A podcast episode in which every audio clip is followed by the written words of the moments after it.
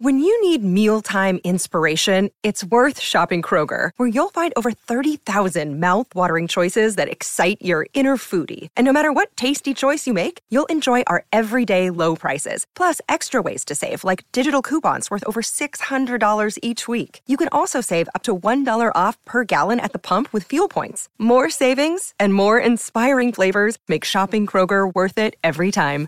Kroger, fresh for everyone. Fuel restrictions apply the point is I put all this stuff together and I try to see, well, how does this work and how does this make this happen and how can I quantify it so that I can help Jose when he comes in because Jose has a different concept about what he wants to sound like.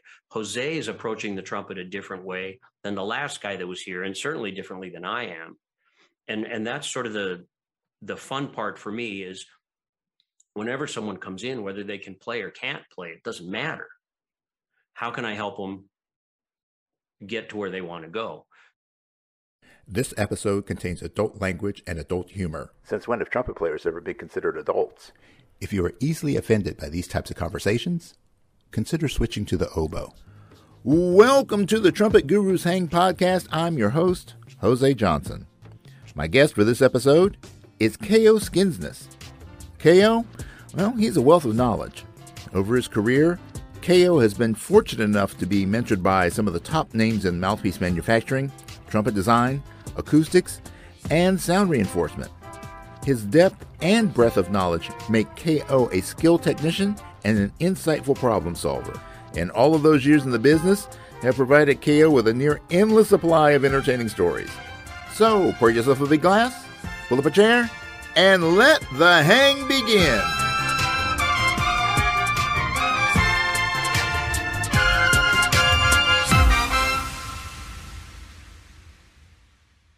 And welcome to another exciting uh, Trumpet Gurus Hang. And I am joined by uh, my very good friend um, who uh, I've known for a number of years and uh, still can't pronounce his name to save my life. So it is K.O.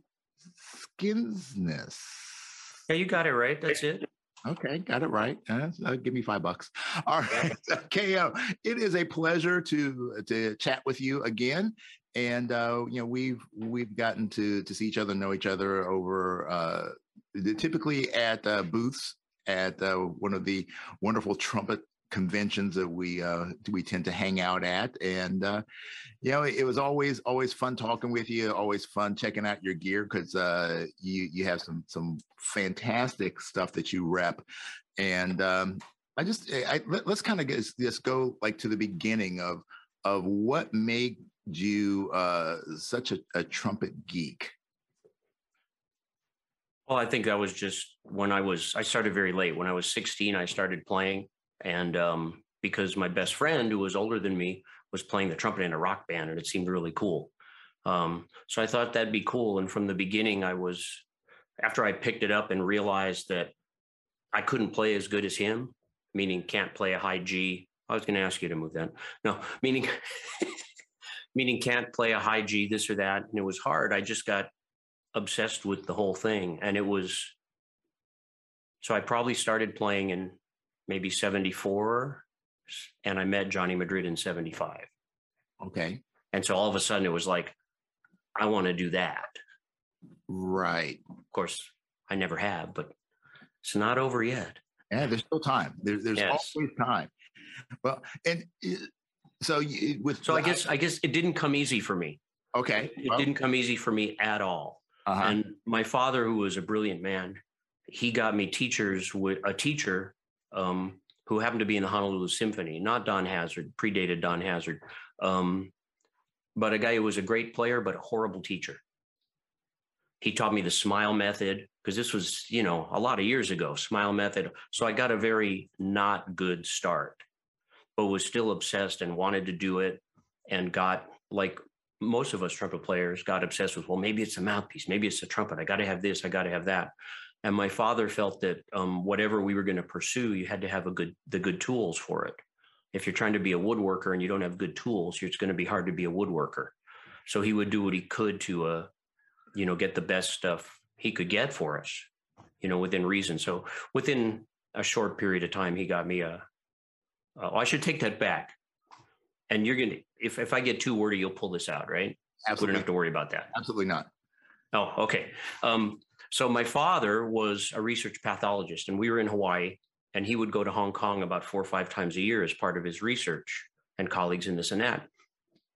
So his son wants to play trumpet. So he bought a trumpet in Hong Kong, cost 25 bucks. Hmm. And he brought it back. And needless to say, it was horrible. And the worst thing was the valves just didn't work. And he'd try to fix it. And he didn't know anything about instruments. You know, he was a pathologist and this and that.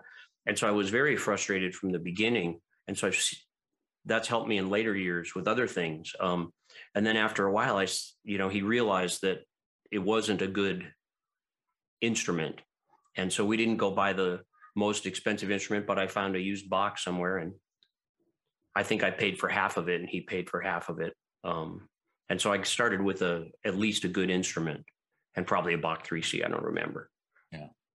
Well, yeah, that, and that's a really interesting conversation um, in terms of uh, like equipment, uh, obviously because of, of what you do for a living. But you know, there there's always the argument of does equipment make the player? Um, and you know, a great player can, will, will sound great on any horn, but I think it's it, it's finding the the balance that yeah, you do need to have uh, you do need to have the skills, and that's where having a great teacher comes in. Um, and you have to have those great examples around you. But if the gear is not optimal, then you're always going to run into some level of resistance that's outside of your control. and When I say resistance, and I'm talking about the, the good kind of resistance in the horn, but you're going to run into a, a stumbling block that, that's completely outside of your control. So, um, you know, did and you said that the, that that experience kind of helped you later in life. I mean, so what, what's kind of your take on on gear uh, in terms of finding, you know, helping people to match their uh, you know their needs and their their playing styles to to the gear that they they need to pick up? Well, I think there's about ten questions in that one sentence you just gave me, but I I think that um, what I feel my job is is to make your gear transparent. And what I mean by that is if you've got to play, let's say a high B, whether you're a commercial player or playing high B in a in a symphony on a C trumpet or something, I want you to not have to think, okay, I got to push the second valve down, I got to lift my right elbow, I got to put my foot behind my other foot, and I got to face the east to play that high B. You know, put my tongue. I just want you to pick up the horn, hear it and play it which is the goal of you know most fine teachers as well. Hear it and let your body do what to play it.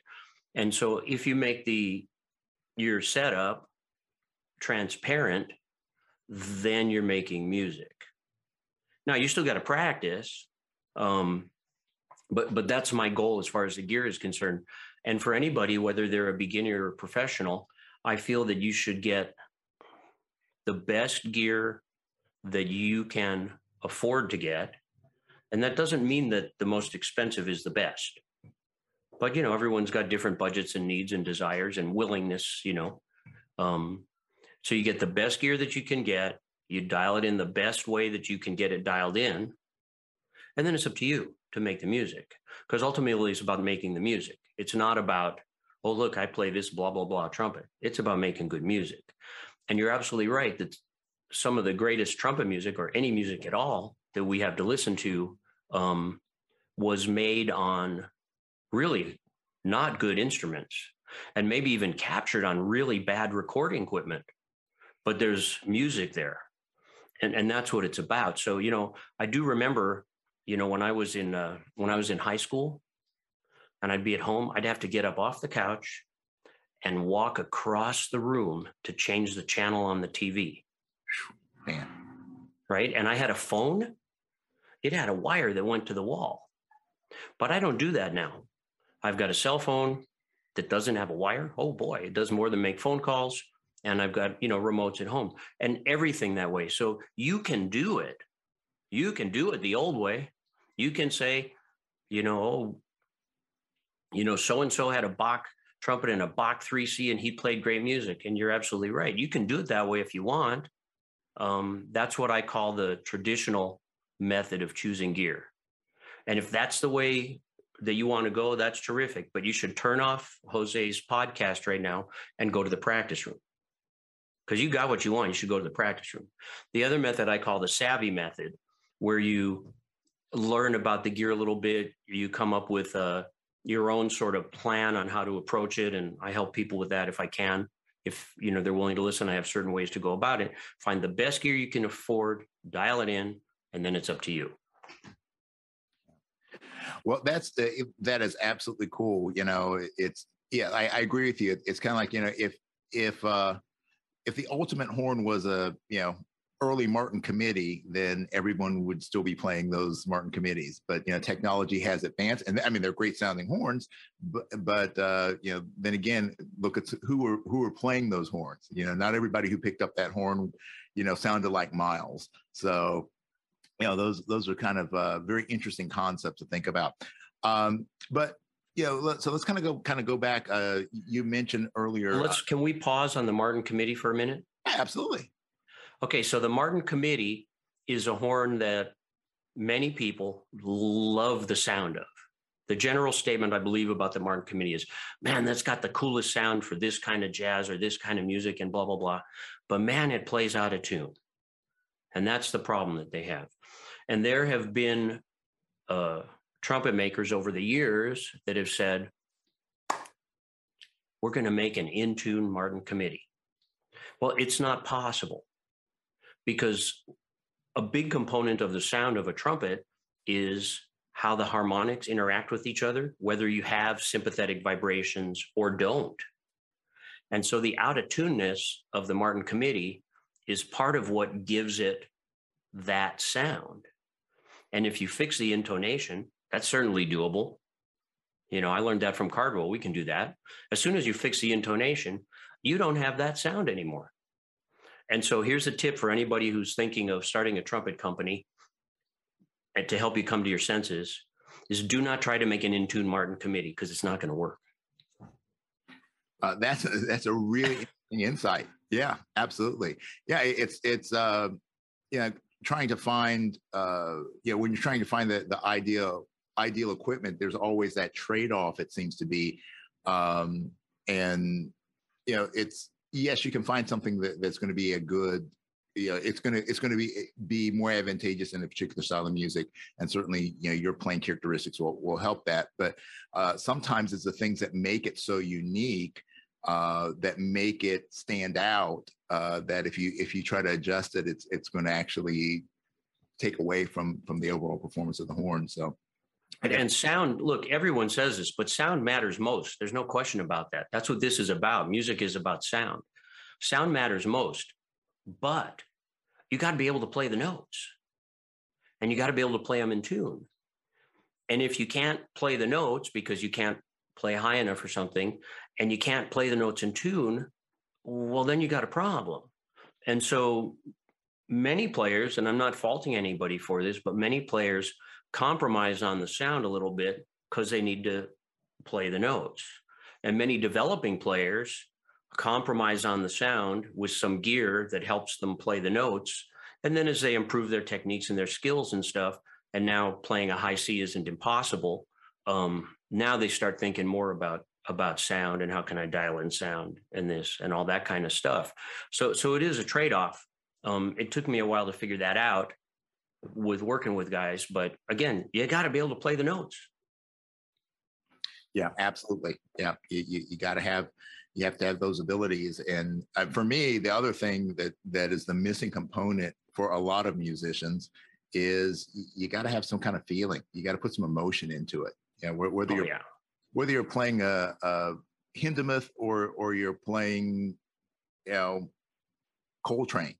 You know, there, there's if you don't put any soul into it, if you don't have the emotion, then it, it's not really music. It's it's sound, it's notes, but music is that combination of the sounds that are, are produced with the intention and the emotion uh, that the, the composer and the performer want to to give to or have the audience experience right and that's i was really i've been so fortunate along the way but when i met johnny madrid and again if you haven't seen the video i did on johnny madrid jose would you put that link in the in Absolutely. the in the notes. It's mm-hmm. it's a personal project I did. And check him out. But I met him early on, and I'd go over to his house. He lived right around the corner from me in Hawaii, and he'd try to help me. It wasn't formal lessons, but we'd hang out and we'd play a little bit. But we spent so much time listening to music, and he would be pointing out, "Okay, we're going to listen to Gozzo now playing lead." And he would point certain things out about how to play lead, how to do this, how to phrase that. And then he'd talk about, but if you're not playing lead, you're playing second, that's a different role. And you have a different way you need to support the lead player. And if you're playing third, that's another one. I remember him telling a story that he was with uh, Buddy's band and they were in Europe and Buddy fired fired the third trumpet player for whatever Buddy reason he fired him. And uh, Johnny and whoever else went to him and said, well, we got to get John DeFlone who's John DeFlone? And Johnny said, he's the greatest lead trump, third trumpet player that's ever lived. That guy, he, he said he could play everything. He's good lead players and that. But for third trumpet, that's the guy you want. I don't know if that's still around, that kind of thinking. It seems like it's lost to some degree. But each each part in a in a big band or in a rock band or in a symphony, each part has a different role and needs to be played correctly so the sum of the parts makes the great music that you're talking about. Yeah, I was actually having a conversation recently with uh, a friend who's a you know phenomenal lead player, and we were talking about that very same concept that you know that as a lead player, your job is really made or broken by the rest of the section. You know, it's like you can you can be the greatest lead player in the world, but if you don't have the supporting voices, then you you feel like you're kind of hung out to dry and uh, it it makes your job that much harder. And uh, you know, every great lead player I've talked to, I know Walt Johnson has talked about this on on the podcast. Wayne's talked about it. You know, it's the importance of having, uh, especially like the the second player. Um, and um, uh, Kevin Burns talked about that in his role being the the split lead with with Brian McDonald and the Airmen of how uh, they have to be able to support each other. When one's playing lead and the other's playing second, it's like, okay, I know what I got to do to to help make his job better, and vice versa. And I think, like you said, it's a lost art. And uh, you know, I, I, I really feel like, yeah, we need, well, unless you're going to be like the Pete Barbutti, uh, you know, fourth trumpet player, you know, that, and I'll have to put the link to that. If you've never seen the, the fourth trumpet player uh, skit, great. That, that is a classic. But, but yeah, it is, everybody has a role. And if that role wasn't important, then it wouldn't be there. Well, right. And if you think about this, um, a number of years ago, I did an interview before we had podcasts. Um, there was a print interview with a school music dealer, which was a companion magazine to Wind Player. Mm-hmm. And they were asking me because for school music, they were asking me about it. And I said, well, you know, and this is when bands were starting to get cut, right, for budgetary reasons and this and that. And I said, you know, playing in a band teach you so many great life skills because here you are, you're working together with a group of people towards a common goal in a non-competitive environment. Now you might be competing when you're trying to get the first chair versus blah blah blah. When it comes time to the concert, you're all going for the same goal, and it's a great life skill. I mean, that's the whole movie of uh, Mr. Holland's Opus, if you remember that movie. But but this is important because it really helps you in anything you're doing. Playing in a band, it's a band. You learn an organization, and it's fun. At least it's supposed to be. It's supposed to be. Yeah. and there's not supposed to be competition, but you know, sometimes it just didn't work that way because we're humans. Um, but anyway, you know, when you're talking about Johnny, uh, you know, uh, John Madrid definitely uh, is, you know, for, for especially for those in the know, uh, maybe some of the younger players aren't as hip to, to John, and that's why what you you did in, in terms of of uh, doing that that film for uh, about his his life uh, that's where it becomes so so important. But he he definitely is one of those people that that the uh, the players in the know especially the older generation players will go yeah he was one of the he was one of the all-time greats. Um, so you said that, that you lived close to him uh, in hawaii um, what are what are some of your your earlier memories of him and, and maybe some of the more impactful uh, lessons that you learned from him? Well, a lot of it's in that. The other people say it in um, that video, but you know, he used to say, if you can play lead trumpet, you can do anything. And that was an approach to to life and to problem solving, if you will. That also means if you can play lead trumpet, you can play second trumpet because you've got the skills to learn it. I guess here, here's a good uh, example. Um, Johnny went out on tour, probably with Boz. I don't remember Boz Scaggs. And um, I went to the local music store, Harry's Music, and I was looking through all the trumpet method books. And I remember for you younger people, um, we didn't have the internet. And I'm in, living in Hawaii. And so, you know, you could look through some magazines if you got a some sort of downbeat or something and you heard something from this guy or that guy, but you go to the music store to see what's available. So I'm looking through all the trumpet method books and I find this book called Trumpet Yoga by Jerry Callet and I'm looking through it, and I, I remember I'm I'm a young trumpet player, and I'm thinking this is the dumbest book I've ever seen in my life. I can say it because Jerry passed away. I'm thinking this is the dumbest book I've. I'm looking at. It's got the pictures of his lips, and I it was expensive. I don't remember how much it was, but it was a lot of money for me at that time. I was probably six, 17 years old, maybe. But I didn't care. I took the money and I bought it because when Johnny got back, I was going to show him this stupid book and we were going to laugh about it and have such a great time. And so uh, I bought it, and Johnny came back from tour, and I went over to hang out. I go, John, you got to see this book. And I show him the book Trumpet Yoga. He goes, Oh, that's a great book. And I'm going, Wait a minute, right? And I go, uh, Oh, yeah, it's a great book, right? And he goes, No, no, no, no, no. He says, You don't have to do what he says to do.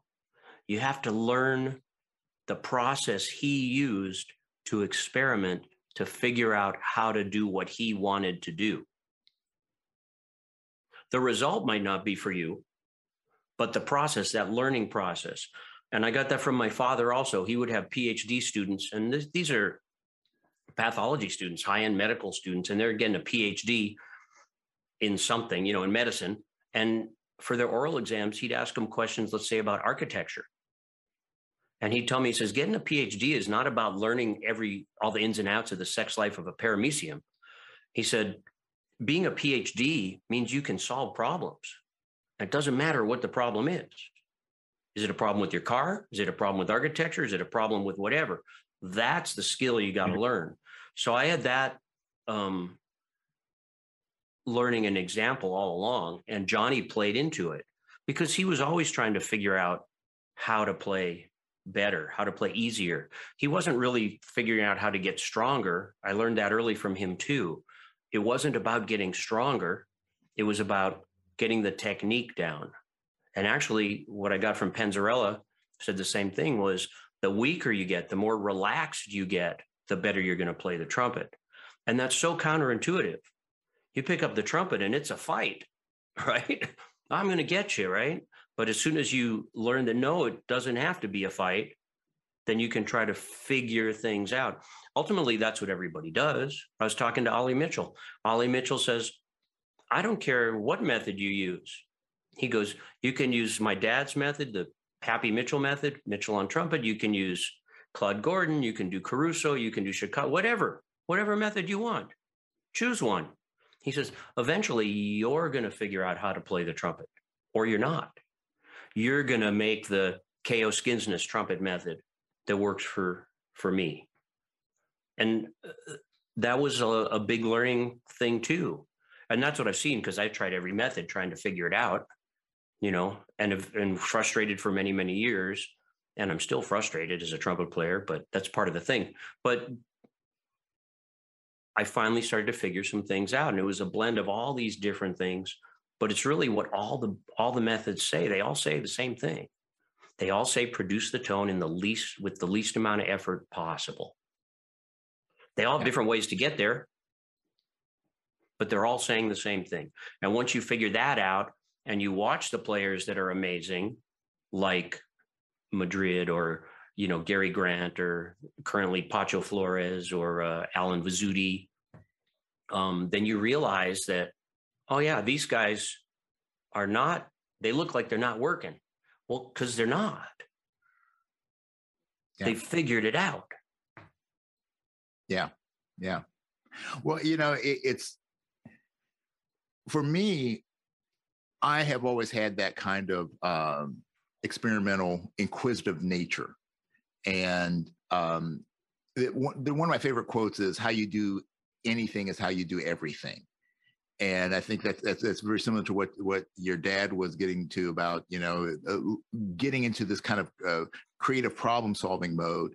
You know, if you if you can do it in medicine, and you should be able to apply it in any aspect of your life. That now the technique may have to change. I mean, you're not going to use the the same technique to you know to remove a spleen that you would to remove a carburetor, but you know, it, it, you, you have to adjust the technique for the situation, but the concepts are, you know, of problem solving are are consistent. They're, they're throughout the board. But I think where we run into problems as as trumpet players is um, we get so married to the dogma of any of a particular methodology uh, it's you know, either one that we stumbled upon or one that we were taught, uh, you know, that know, at, at a university or through your private teacher.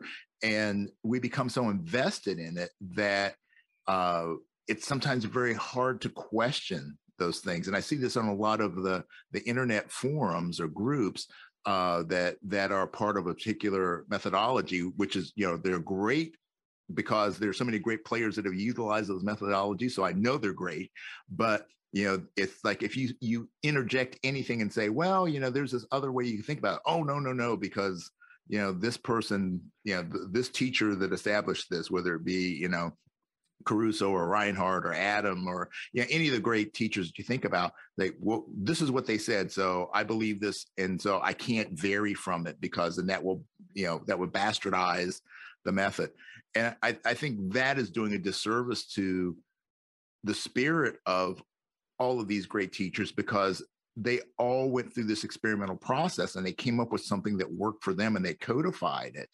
Um, and when we don't allow it to change and to grow and to breathe, then we do them a disservice and we do ourselves a disservice as well. Well, sure. And if, if the ones that have passed away, and there have been a lot of them, if they had lived longer, they might have changed their approach too as they learned more things, you know? And if not, they didn't. But absolutely, um, you know, I dated an oboe player for about six weeks, six, it felt like six weeks, no, six years. But, um, and, and they are obsessed with reeds, like trumpet players are obsessed with all kinds of things. But typically, a double reed player will find a teacher, and that's their teacher for life. Might be Ray Still in the oboe or something like that, and they don't vary from it at all. But trumpet players seem to they study from this guy and then they study from this guy and they study from this girl and they pull little bits and pieces that work for them the ollie mitchell thing. What i'm saying where you're kind of writing your own book of what works for you and what you're really doing is just figuring it out. And sometimes you have an epiphany. And uh, here's a little tip uh, if anyone from the itg's listening um, mike thompson and i were talking a few years ago and we had an idea for an itg conference and you call it international trumpet guild conference schools of thought. And you have it be all divided up get the people from the claude gordon school and from the caruso school and from the chicago school right? And have all these different seminars and performances from all these different schools of thought. I'd go just to see the conversations in the bar because now you're going to have some fun. Um, but that's it i mean you can learn from everybody and that's you know i remember i was um, in Johnny's later years, when he was sick and he had moved to Atlantic City, he was playing lead at Trump's Castle. Um, I was touring with these Broadway shows, and I was going to get close to New York, and I was going to take my first lesson from Vince Penzarella. And I go, I said, Johnny, I said, what do I ask him? He said, don't ask him anything. Play for him and let him tell you what you need. You know, that, I mean, that made a lot of sense. I mean, I see people going to a lesson or whatever and they go in saying oh i want you to teach me how to you know i want you to blah blah blah and it's like well let, if the teacher's a good teacher let them tell you what you think you need to improve on. And if you think it's doesn't make sense don't go back. Yeah. Well you know when i when i was teaching martial arts full time um I, I approached I approach any lesson when I have people because I have people from all over the, the country coming in to train with me from time to time. And it would always be the first question I would ask is, what do you want to get out of this session? And then from there, watching and analyzing and and keeping that in mind and saying, okay, well, if this is the result you want, then here are the things that you need to do, and and and the laundry list down, as opposed to you know saying you know what techniques do you want to learn or anything like that. It's about what do you want to get out of it? What's your overall theme that would make you feel like this was a worthwhile session, and providing the the resources for them to do that and uh, yeah, I kind of took that into my trumpet playing um, when you know I, have been lucky enough to to study with uh, a lot of great players and teachers. Uh, unfortunately, I haven't learned a damn thing, but you know, uh, to to go in and, and just say, yeah, I just, I just, I just want to improve. I, I just want to improve my playing, and then have them listen and say, okay, well, here are the things that I think you should do. Boom, boom, boom, boom, and then exactly. you know try to apply them and if they work they work. And if they don't work mm, right. Move on. Or you did them wrong or who knows? Yeah yeah. Did, but, it, but but correct me if i'm wrong. Martial arts is the same thing. There's a strength component but it's not about strength it's about timing and technique am i correct absolutely that's Trumpet why playing's the same thing yeah exactly and then what you're saying about relaxing uh, learning to relax because it, tension uh, yeah, tension has a bad rap, but it's because we don't understand tension very well. We need tension, we need resistance, but we need in the right ratios and at the right points and the right times. And ultimately, though, it's not about how much you're putting into it; it's how much you're you're not putting into any of the process because the act of tension restricts movement it restricts flow. So you have to find how much do you need so things don't fall apart and that's where that's where the trick comes in of, of, finding that that spot where you have just enough it's a goldilocks method you know just enough tension just enough relaxation just enough air and i think that's why us trumpet players are just complete basket cases for the most part because we were always straddling that razor's edge yeah absolutely yeah well, cool, man. Uh, so, yeah, uh, I want to ask you one more question about uh, you know your your time in Hawaii and and then you say you were you were doing some uh, some touring and stuff like that. So uh, when you were playing in Hawaii, um, what was the music scene like for you there? Well, for me, it's different than for for the music scene there. The music scene there, um, every Polynesian show, you know, Don Ho, Dick Jensen, whatever, had at least a small big band, maybe a twelve, sometimes a fifteen piece big band it was swinging. There were a lot of stuff, and the Dick Jensen show um, was at this. It was called a floating restaurant. It was a restaurant on a boat that was, you know, moored, and Dick Jensen played there, and they had had to be a 12 piece. It was three trumpets and two trombones and three or four saxes and rhythm section, blah blah blah. And Johnny, whenever he was in town, would be playing lead on that. But sometimes it was Ollie Mitchell playing lead.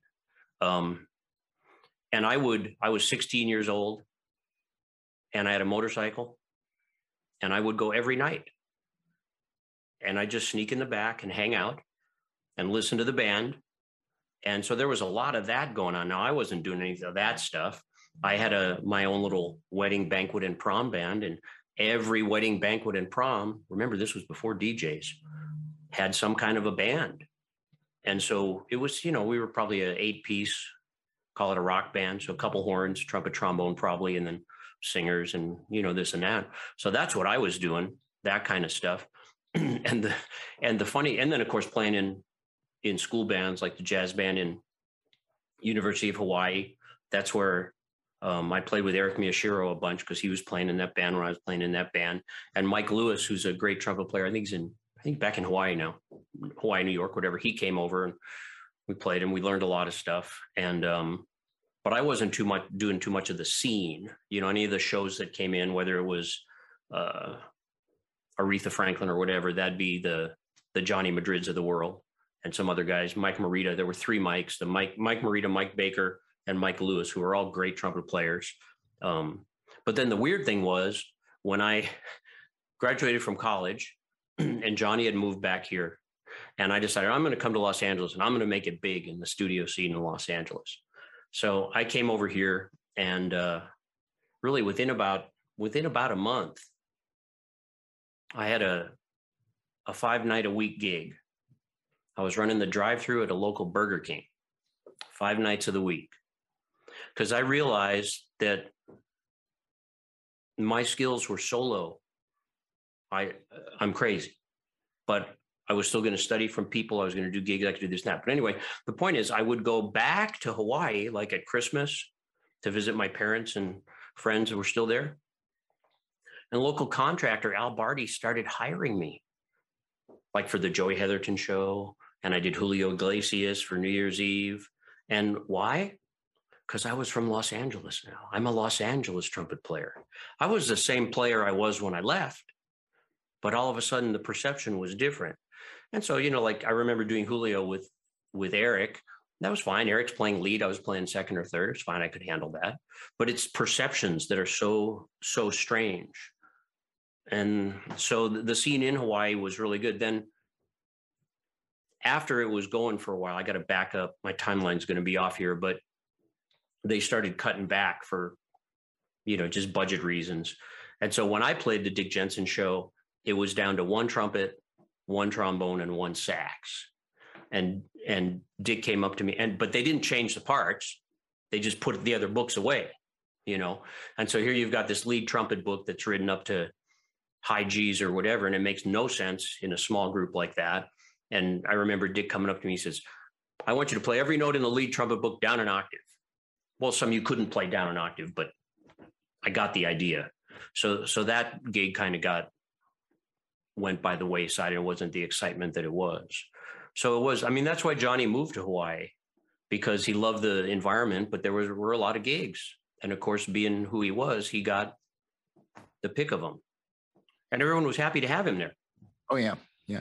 Well, I mean, in, there were a lot of great players that were rolling through the islands during that time. I mean, like you said, you know, Johnny, Eric Nishio being from from that area, uh, you know, Gary Grant, Jerry Hey, you know, Larry Hall, all those guys.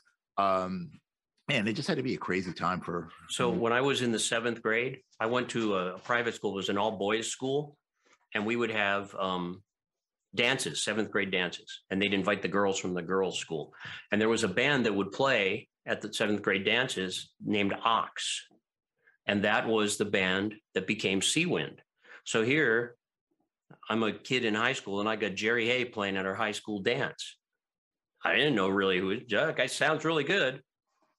But so yeah, there were a lot. And you're absolutely right. Gary Grant would come through and all kinds of people. And they really came through because of Johnny being there because he had opened the scene and he let them know this is really cool.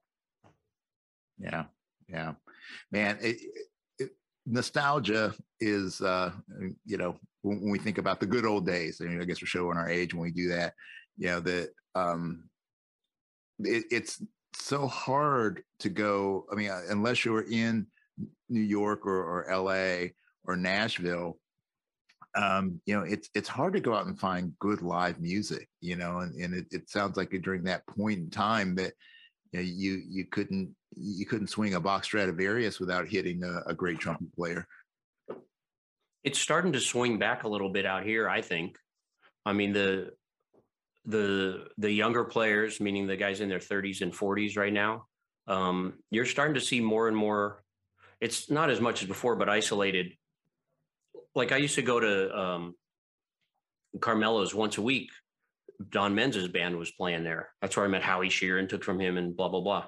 Um, well, now maybe there's something that's once a month. Like Dave Richards has a great band that plays, and he always gets a great trumpet play trumpet section. Like Javier plays a lot, and uh, Eric Jovel, all all the good young players are playing. You see more of that, and there's another club, small place called Verse LA and Ron Blake, great trumpet player, who's also a player with Poncho Sanchez. He's got his own Latin jazz group, and they play there maybe once a month. But you got to pay more attention. You can't just like swing your Bach and hit a hit a hit a gig like you used to be able to. But it's coming back, and I like it. And the camaraderie seems to be increasing amongst the younger players as well. And yeah, and that's what we need, you know, and especially I think if anything, uh, after things were closed down for so long because of the pandemic, uh, now that we're able to get out and, and to do things, I think we're going to see more people not uh, well, I guess because we we had access to everything and everybody, that we became kind of yeah, whatever. But we're going to really see, I think, people understand the the importance and necessity of having this kind of level of, of in-person communication of of the hangs of the the jam sessions the things that we just weren't able to do for a couple years uh, and you know understand the importance of it and not take it lightly and i think it, that we can we will hopefully see uh, like a re- i don't want to say the golden age but like a, a return to that that really community focused uh, approach to to trumpet playing. Yeah it's different. I mean we can watch anyone online nowadays with whatever speakers you got well let me tell you from experience hearing uh, name somebody hearing doc severinsen on tv was not the same as hearing him live same with all the greats you hear him live and it's a whole different thing it's a whole different thing i used to go um, Wayne Bergeron used to have a band that would play up at Vibrato, which is Herb Alpert's club. And I used to go, of course, to hear Wayne. But the other main reason I went was to hear Gary Grant playing lead. It was unbelievable. And Gary was so focused. He would be joking with this guy and joking with that guy and this and that. And Wayne would count the band off. And all of a sudden, you'd see Gary go from telling a joke to concentrated music. And it was incredible.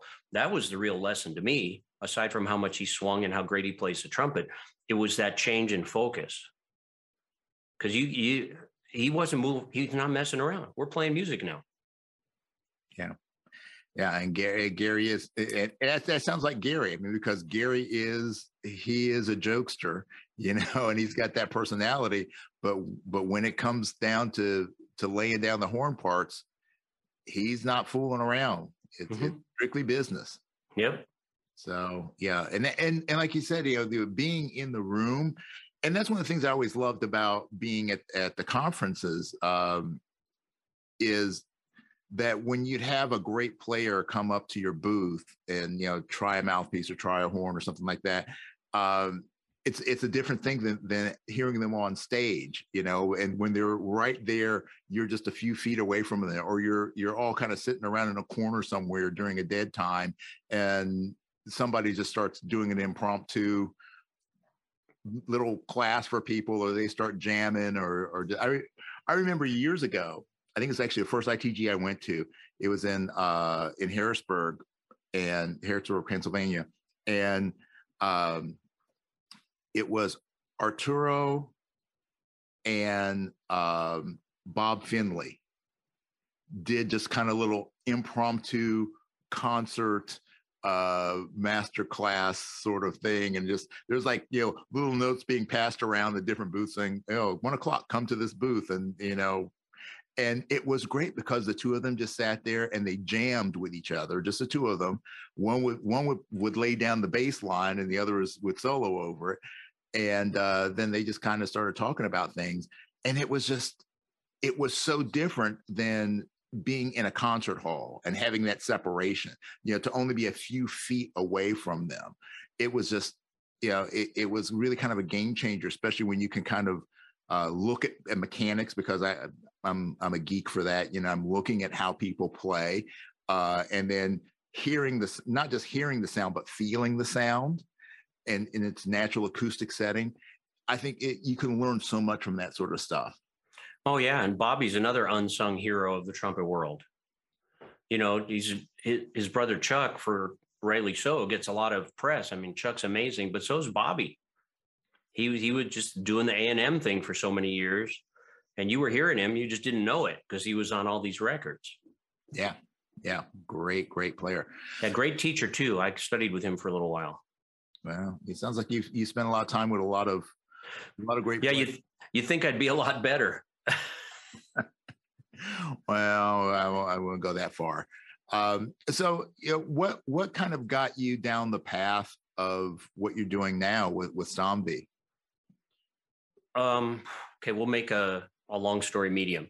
So, I was in town. I had a band that was I was trying to do whatever casual I, I could do, but I had a band that was it was a, a, 70s band and we thought we were about six months ahead of the 70s craze but it turned out we were about six years ahead of it but so we had a few good gigs and we did a couple radio shows for some special events, but we did dug a lot of trenches.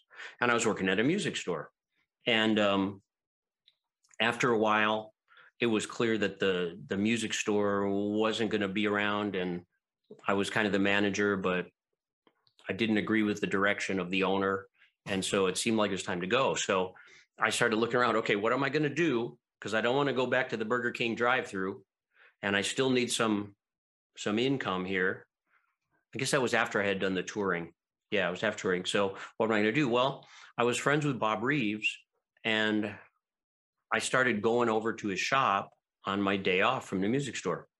And it became clear that um, he could use some help.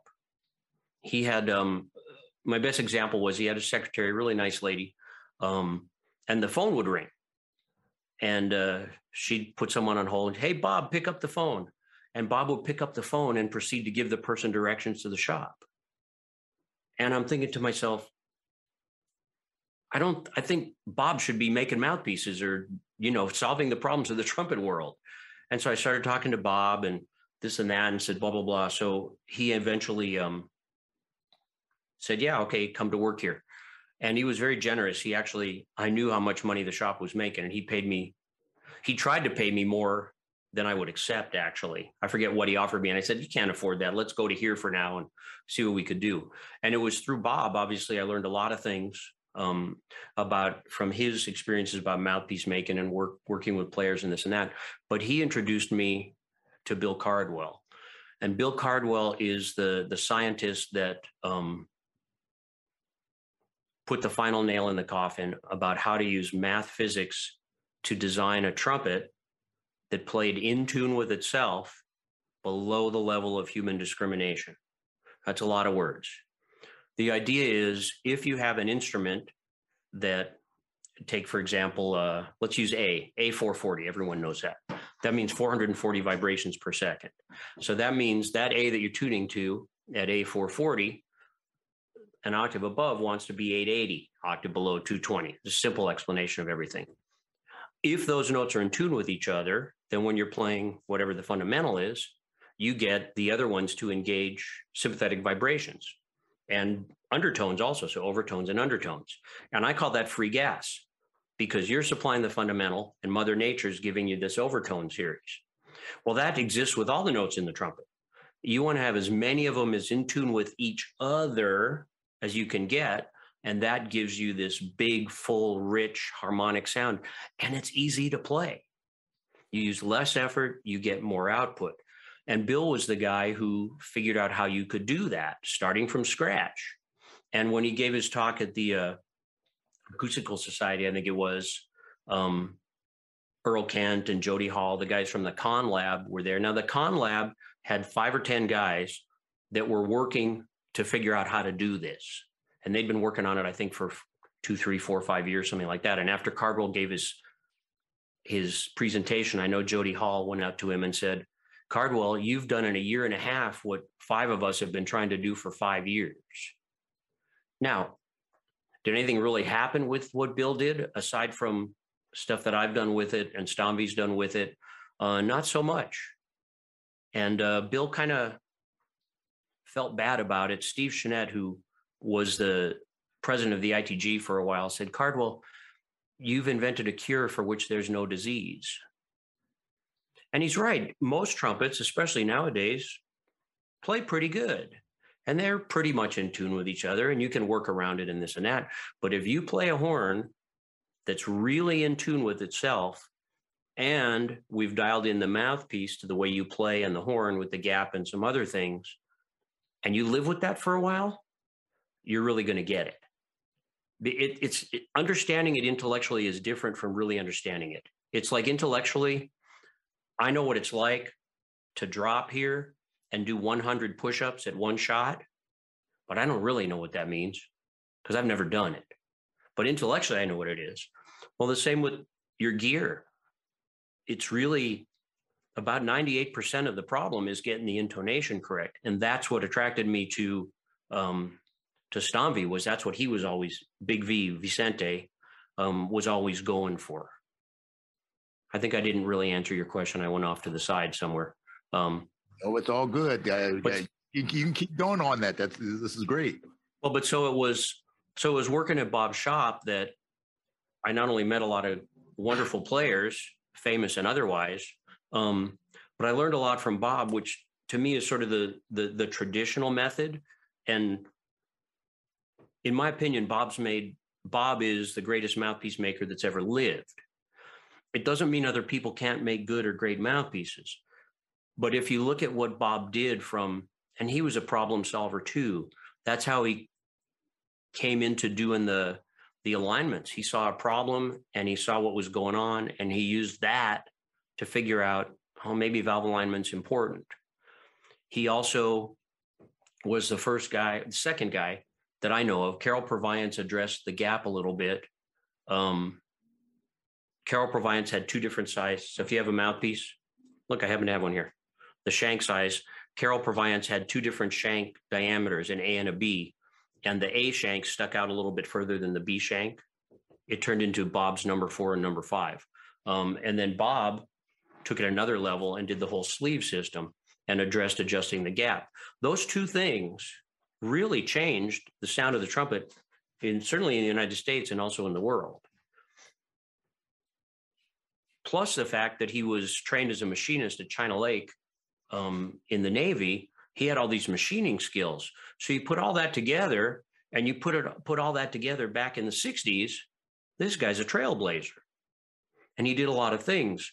And I learned a lot from him. And I learned a lot watching him work with players both what works and what doesn't work. And then I, when I met Cardwell and we kind of hit it off and I started studying with Bill, that was a different thing. And studying with Bill was like studying with Johnny Madrid. I would go over to his house, usually on a Saturday, Saturday or Sunday, get over in the morning. He'd always want to go to breakfast. Got to go to breakfast. So we'd go to IHOP. He'd always get the international pancakes. I get whatever. He'd always pay. He refused to let me pay a penny ever, only once, but that story's not important. Um, and then we'd go back to his office and we'd talk about trumpet things and he'd teach me things and show me some of the math. And I'd tell him what was going on at Reeves and how I was working with players and what I was seeing. And then we'd solve all the other problems of the world too. We'd talk politics and girls and all kinds of stuff. And then um, and then we'd always go to dinner with his wife Betty, and he liked to have steaks. And uh, and that was it. And I did that probably for 15 years. At that same time, because I've always been interested, I've always been kind of in commercial bands, rock kind of bands, and I've always been interested in PAs, sound reinforcement. And the band I had at the time um, started a relationship with uh, Meyer Sound, high end speaker manufacturers in Berkeley, California. And I started learning a lot of from them and my friends up there. And speaker design it's all acoustics, has a lot to do with trumpet design. And so I and I started kind of overlapping what I was learning from them with the trumpet and putting it together. And that's really what I do the best is connect dots. I don't have enough math to do the math that Cardwell did. I don't have enough of that knowledge. I think I went through integral calculus or something in college, but you need to get into Fourier analysis and stuff like that to really get into it. I have a friend who does that when we need it. Um, but anyway, the point is, I put all this stuff together and I try to see, well, how does this work and how does this make this happen and how can I quantify it so that I can help Jose when he comes in because Jose has a different concept about what he wants to sound like. Jose is approaching the trumpet a different way than the last guy that was here and certainly differently than I am. And and that's sort of the the fun part for me is whenever someone comes in whether they can play or can't play it doesn't matter how can I help them get to where they want to go? It's not always successful. You know, of course not. But I, I never, yes, I have a, everyone has a bag of tricks, if you will, but they don't always work. I remember um, the ITG in Grand Rapids, and Dwight Adams came in. Dwight Adams is a great trumpet player. I'd never met him, but I knew him because he's on the Stevie Wonder live at last. I think it was done in Spain, and he sounds incredible. I don't think he misses a note. he's just unbelievable. He was a great soul. It's just, and he came in and he's, yeah, trying some mouthpieces. And I go, You're Dwight Adams. And he goes, Yeah. And I go, oh, I enjoy your playing. And he goes, Oh, I appreciate it. So he wanted to find a mouthpiece that would work better for him. So I'm trying, I'm trying, I tried this, I tried that. It's just not the mouthpiece he had was better. And I said, You know, I can't, uh, so, sometimes I can't make a mouthpiece that's better. You might have the best one for you. And he goes, Oh, and he's kind of disappointed. And I had this new mouthpiece I designed, and I, I was a hundred, there was no way that this mouthpiece was going to work for him from what I knew. Absolutely no way. It's not possible for this mouthpiece to work for him. So I, um, but I said, oh, what the heck? So we tried it and uh, it worked it worked incredible. I just learned something. It's one of my my big rules, but I broke it. You never know. So you learn something and try to post production figure it out, and away you go. Yeah, it, it, that's the thing. You know, the the, the concepts of of uh, creativity and innovation. Um, you know, we uh, we we tend to to stop ourselves at the known, the the the boundaries of of what we know, what we believe to be true, what be the most probable. Um, but the the biggest breakthroughs come when you kind of toss that aside and you, and you go with the thing that you have the the least confidence is going to work. That sometimes tends to be the the solution that that you actually were looking for. Yeah, yeah you get out of your own way. Oh, absolutely. That is that is so so critical. So uh, you know the the the concept of looking at at the uh, the trumpet playing in in tune with itself uh, from the the standpoint of, of the physics.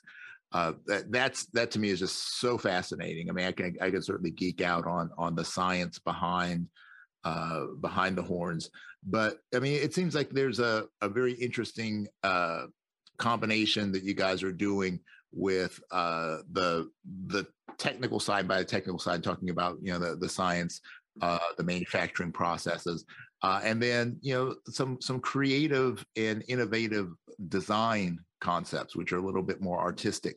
So um, you know what what are some of the the the current things or the or the things that that, that you've you've been involved with with Stomvi where you, you can go kind of point at with with moments of pride in terms of uh, its uniqueness. Another day is here, and you're ready for it. What to wear? Check. Breakfast, lunch, and dinner? Check. Planning for what's next and how to save for it? That's where Bank of America can help. For your financial to-dos, Bank of America has experts ready to help get you closer to your goals. Get started at one of our local financial centers or 24-7 in our mobile banking app. Find a location near you at bankofamerica.com slash talk to us. What would you like the power to do? Mobile banking requires downloading the app and is only available for select devices. Message and data rates may apply. Bank of America and a member FDIC. So, so when I, when I left Bob Reeves to go to work with Stomvi, um, and I remember sitting in the front room with Bob and I don't know if he was happy or unhappy or a little bit of both, but I do remember that he encouraged me to go out and do my own thing. He says, he says, You've got some different ideas, and I think you should go pursue this on your own. Now, I don't know if he thought I was going to crash and burn or what, but anyway, he encouraged me. So I came over to Stomvi, and that's when I really, over the over the number of years, I really got to know Vicente. I call him Big V, um, Big V, and he is he's a visionary. He's really a visionary, and he would he's not a trumpet player he he decided at one point uh, he was going to learn trumpet to figure out you know what we're all going through. I think that lasted about three months and he said yeah no i'm not going to try to do this. This is no. But but he's visionary and he loves he loves all kinds of music. He loves classical music and he certainly loves sinatra on the commercial side and he actually is a big beatles fan. I, I noticed how we were in an airport and the Muzak came on and it was like they were playing yesterday or something like that. And here Vicente, who doesn't speak English, was singing along in English to yesterday. I go, you like Te Gusta the Beatles? And he goes, see, see. Anyway, um, so he would go to the orchestra and he'd hear certain things and he'd walk across the orchestra and he'd hear the sound change and the timbres change and he started thinking about that and we would talk about things like that through a translator and i would explain some of the things that i knew from my studies not only from bill but from uh, meyer sound and pas and how how sound waves overlap and cancel and and this and that and then he uh, he met and started working with pacho flores and Pacho, who's an amazing soloist, um, and amazing might be too not a strong enough term. He wanted more. And he said to Vicente, Vicente, the trumpet, I they only write for two and a half octaves, like from F sharp to high C. Think about most classical literature. That's about where it is, about two and a half octaves. And he says, I want more. I want the whole harmonic series like everyone else has. Even the trombone, unchanged since prehistoric times, has the whole harmonic series, but the trumpets didn't. So Big V started exploring and experimenting and doing what he does. And the first four valve horn that he made was the four valve flugelhorn. And I know that was back around 2011, 2012. And um, that was quite visionary. Although there had been four valve flugelhorns before, people like myself remember the uh, the Getzen four valve flugelhorn that Greg Adams played in Tower of Power. Oh, I had to have one of those. Greg Adams Tower of Power. Till I played it and it just didn't play well. What turns out is because it was out of tune with itself. So Vicente made the four valve flugelhorn, and now Pacho, who liked to do uh, solos of guitar transcriptions, now he had the low open E, whereas before he'd have to go up an octave. Now he had the low E. So he started playing that, and then they started with Pacho and others, they started developing all the four valves. So now we have, I think it's 11 production model four valve trumpets, cornets, flugelhorns in different keys. Um, F cornet, G cornet, high A cornet, B flat four valve, C four valve, flugelhorns in different keys, um, corno da caccia. And the point of that is now you're not limited to two and a half octaves. Now you can write four octaves five octaves, depending. Javier, who's playing all our four valves, he's got close to a six octave range on his B flat trumpet, usable range. So that is the most exciting thing. At the beginning, I didn't get it. When I heard, when I heard, yeah, Vicente made a four valve B flat trumpet, I did what everybody trumpet player does. What the hell? We need a four valve trumpet for. Until I started to get it and started to hear it and started to play it. So it's kind of like um if you've ever heard a seven string guitar like a Benedetto guitar, even if it's got a low low B on it, even if you only play the normal six strings, you never touch that B string. You get a bigger sound, a fuller, more colorful, lots of harmonic sound because that extra string is vibrating sympathetically along with the others. Or a, a Bosendorfer, the extended keyboard piano. Even if you only play in the middle of the piano, the sound is much bigger, more harmonics because the rest of the harp is vibrating sympathetically along with things. Well, the four valve trumpets, it's a different mechanism, but they give you the same result that you can't get out of a three valve.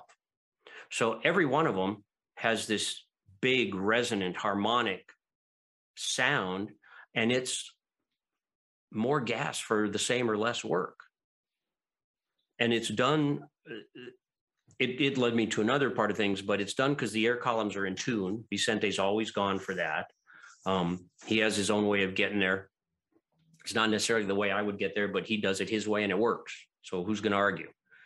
Um, they're in tune air columns, but then they have, it turns out to be the right amount of damping. And I'm not a physicist and I'm not going to try to teach a physics course. And I'm working on a, a video. I don't know when I'll get it done.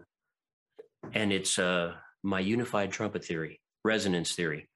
It really turns out that this, the trumpet problem, making a trumpet that sounds good, is easy to play, is in tune, and works for each different player, all comes down to damping.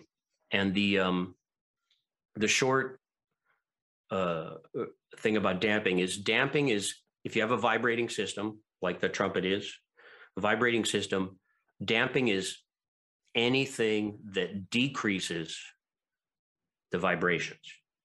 Okay. You're damping it. The more you damp it, the less the resonance. Okay. Well, why would we want to damp it? Well, because we're trying to find, like you said, this trade off of where does it work for, because we've got a human component, different lips, different oral cavities, different amounts of pressure, different amounts of air capacity or approach to the air.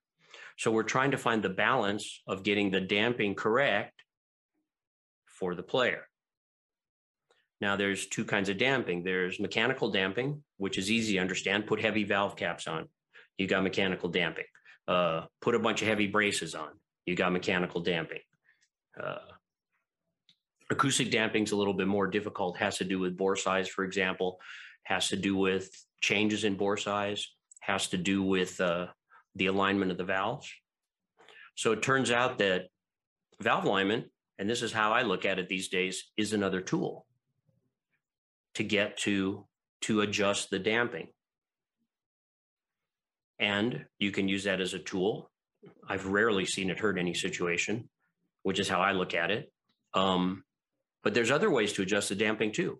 Getting the gap correct is very, very important on the mouthpiece. I've been called the gap guru. Um, whether that's good or not, I don't know. but I've been called it. I've been called other things too that I know aren't good. Um, but anyways, so to me nowadays, it's about getting the uh, the damping correct. Now you ask, you know, what excites me? Well, it's really the four valves that excite me. We make great three valves, no question about it. You know, everything from the Titans to the the original V Raptor, which I was involved with, and the VR2, which I was involved with, and our you know C trumpets, and we those are all terrific. Um, but to me and to us, the future is the four valves. Well, the the theory, as you explain it, changes my perception of it. I it I, I guess you know just just like you is the first time I was like, yo, Stomvi's coming with a four valve trumpet. Well, okay, cool. Why? And you know, certainly like like you, you know, I I my first flugelhorn was a, was a Getzen Eterna, and I had a choice between getting a three valve and a four valve. I wanted to get the four valve because it looked cooler, uh, but I ended up getting the three valve, and later I did play a four valve, and it's like, nah, nah. Uh, you know, four valve picks, you know, yeah, absolutely, but I just didn't see the sense in a four valve trumpet. Uh, but as you explained it, it's like now I'm I'm like I really want to try that. I really want, and especially because I do a lot of commercial music, and doing commercial music, um, while while the parts are written, you know, the, the, you know, doing doing way too much Jerry Hey stuff as it is, uh, but but still, like if if you're having to uh, transcribe or trans, you know, transpose something because singers are notorious for uh, let's drop this down a minor third. Uh, it, it would be nice to have a, a, little more extended range you know when when you know the tunes are are being played primarily in in you know e or d you know being able to drop down another half step that can make a huge difference uh, yeah and and check it out. You not only have that um but you've got alternate fingerings now too. If things are difficult you got alternate fingerings to go with the uh, the pedal notes, we don't call them pedal notes here anymore or double pedals. They're low notes and very low notes because they become usable. There's some videos we've done with Javier and Pacho and Aaron Smith and some other guys, you know, showing that. And they become usable notes. Now, some guys, not all, some guys um, do better with a different mouthpiece for that or an adjustment to their mouthpiece. And you got to wrap your brain around. It's not just pick it up and all of a sudden you're the four valve master. Um, but let me tell you, it's a great way to. I'm 64 and I want to keep learning. Well, man, the four valve is a great way for me to keep learning because it's another challenge. And remember, the VR2s, that's my baby. I don't play my VR2 anymore. It's a great horn, but I play the four valve because for what I'm trying to do now, it's better for me. And I learn it. Now, not everyone likes it. A lot of guys come in, ah, it's kind of cool, but whatever. I get it, but it's new. Yeah. Yeah. Well, I certainly can't wait to uh, to try one out. I'm I'm really excited about it now that that you've kind of talked about a little bit more, and I, I would be really interested in it. Uh, I've been using um, I've been using an app, and I can't remember which one it is. Uh, tonal, I think it's Tonal Energy, um, and they have a, a, a harmonic spectrum analyzer on it. And I like to practice a lot with that, uh, not just looking to see if I'm in tune, but seeing where I need to be to maximize the overtones. Because you know sometimes I I can play a little bit above the pitch, not, not the pitch itself, but but playing a little bit to the point where where the the harmonics are starting to spread a little bit more and the sound becomes a little more brilliant and trying to lock into that that kind of sound where I get a little bit more of the the upper frequency simply because I've got to try to cut through amplified guitars you know every time I play. Uh, so, so you're doing you're doing the work that I would start to interrupt, but you're doing the work. You're doing the work that might be able to be done by a gap adjustment or a different mouthpiece or a different trumpet or all of the above. You can do the music and do the work and make great music, and that's uh, I applaud you for taking the time to do that. That's great. Um, but my whole thing is, can we get can we eliminate that? Right, right, and and that I guess that that was the point that was uh, that I wanted to make though with that is that eh, the becoming aware of how that affects the sound and and the way that you play. If I don't have to think about it and if I don't have to monitor it, then it just makes it that much easier. Yeah, and I and and now I'm able to to say and to put into words. So if I'm if I'm coming to talk to you about changing my gear up I, I would be able to say, oh, this is what I'm looking for, not just I want to sound brighter or I want to cut more. Of being able to say, I, you know, I I want to have a little boost in this harmonic range, or I want to have this, you know, I, I'm looking for for this kind of resonant sound, which is a, a different way of explaining it than just, you know, I want to play louder. Right, because we all want to play louder, faster and higher. That's right. You know, that's the only thing I've never been asked to make a mouthpiece for.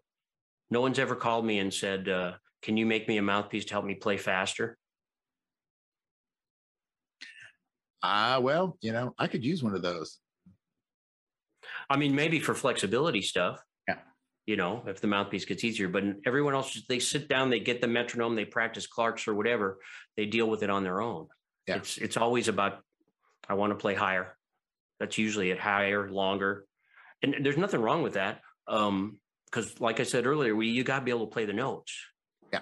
You know, I I remember I was at at Bob Reeves once, and let's see, my now ex-wife was working there. Jesse and a guy named Larry and John Snell, who's still there, all trumpet players in the room, Forrest Powell and myself, and I'm on the phone, and we're all in the, the one room, and they they can't hear the other side of the phone call, but they hear me, and I say, and I'm talking to this guy, and I go, look, the trumpet's all about high notes. These guys all stood up and they're just like eyes are just glaring at me, right? And I just kept talking to the guy and I hung up the phone. And I think Jesse was the first says, I can't believe you'd say the trumpet's all about high notes. They all, it's not about high notes. Trumpet's about making music. And you commercial players, I go, guys, I was talking to a classical trumpet player. I said, he's not worried about playing faster. He's not worried about his sound. He's worried about resting for 130 measures and coming in on a high C.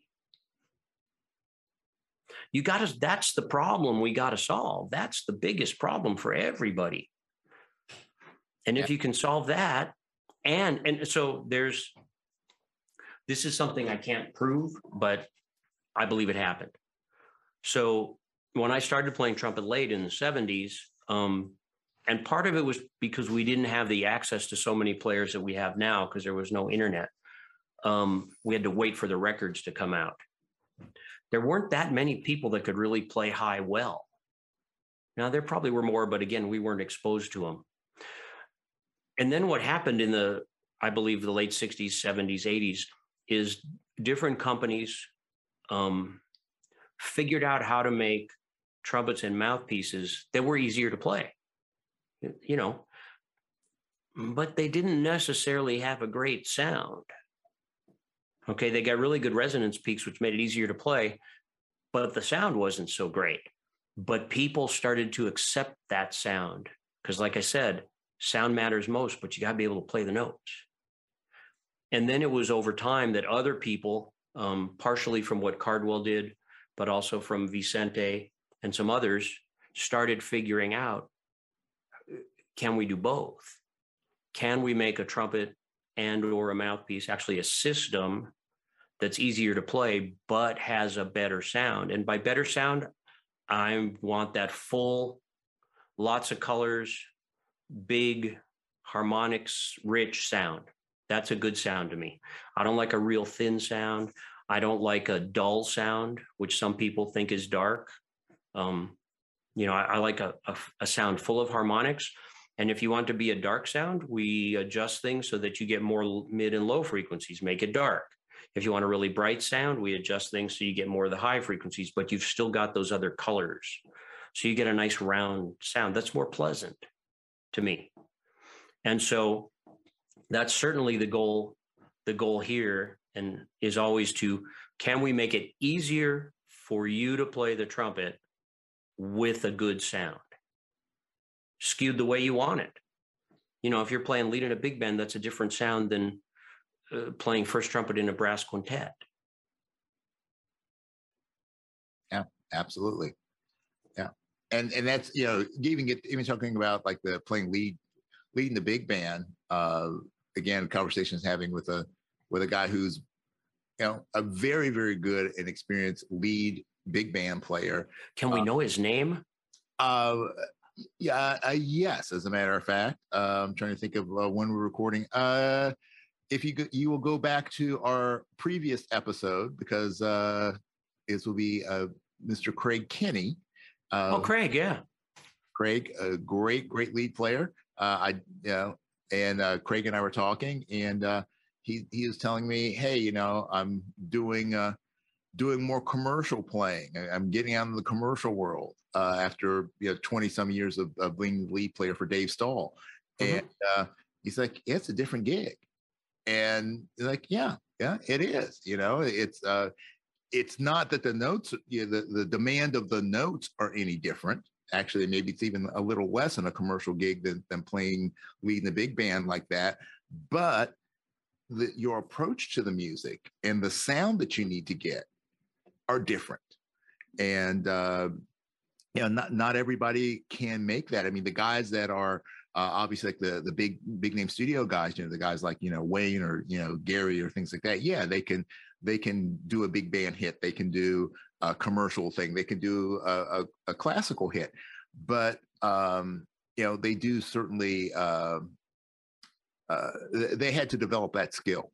You know, they had to develop the ability to to change those languages, and it's not it's not always easy. It, you know, we have that tendency of thinking that well, I just play the trumpet and I have to play it the same way in all of these these outlets. And and it's not. It, it's you have a different sound and the and the sound is driven by should be driven by what's in your head and your heart as opposed to always relying on you know having to change the gear. But but changing the gear certainly helps. Uh, you know, uh, at times, but if you don't have a concept of what it should sound like, then the horn changing the horn's not going to help you. That's right. Absolutely. So I sidetracked you by asking Craig's name. Sorry. Yeah, yeah, yeah. Well, Craig. I try to get people in trouble wherever I can. Yeah, not a problem. Not a problem. I just I wasn't sure whether whether uh, this this episode was going to air before or after my one with Craig, but uh, I have decided executive decision uh, that that uh, this will air after my interview with Craig, which is already in the can. So cool.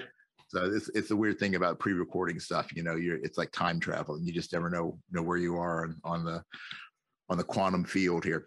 All right, but uh, let's see as I look at my watch here and see. Holy cow, we've been talking for a while. Um, Sorry. That's oh, uh, I, my pleasure though. Uh, I've got uh, three segments that we need to get to. Uh, these are our standard segments, and uh, can I can I tell my uh, my possible future mouthpiece? Yeah. Well, I tell you what, we will. uh Yeah, let's do that. Let's do that. So I made a mouthpiece a while ago that just it was for myself. And it was too easy to play. And what I mean by that was for me, I call it the French horn effects. All the notes got way too close together. I couldn't be accurate enough. It's like playing French horn. You play a three octave scale without any of the the valves, right? Because they're all the notes. You have to be so accurate, and um, but it kind of opened my eyes. I thought, well, wow, it was. I mean, it, for me at that point in time, it was easy for me to go from a low A to an A above high C. It was like boom. It was like nothing. But I was always, you know, everything was too close. So I, knowing what I know and how I'm looking at mouthpieces from an acoustic standpoint, not an airflow standpoint, I thought, I wonder if there's a way to make what I would call a double C mouthpiece. And that would not be a mouthpiece that everybody could play double C's on, but it would be a mouthpiece that was considerably easier for a high percentage of the population with a good sound. Considerably easier. I'm talking 50, 60% easier. I think it's possible. So I made an experimental one a few months ago for Javier Gonzalez. And he came in and we were both convinced that I'd nailed it. I, Javier plays pretty easy, but I never seen him play this easy. He was going from pedal C to triple C like nothing, and it was the best sounding mouthpiece I've ever heard of that I've made. And he plays all my gear. He sounds great, but this was like so much improved. I said, "Well, go take it out into battlefield conditions." So he came back and he said, "The problem is I can't play loud on it."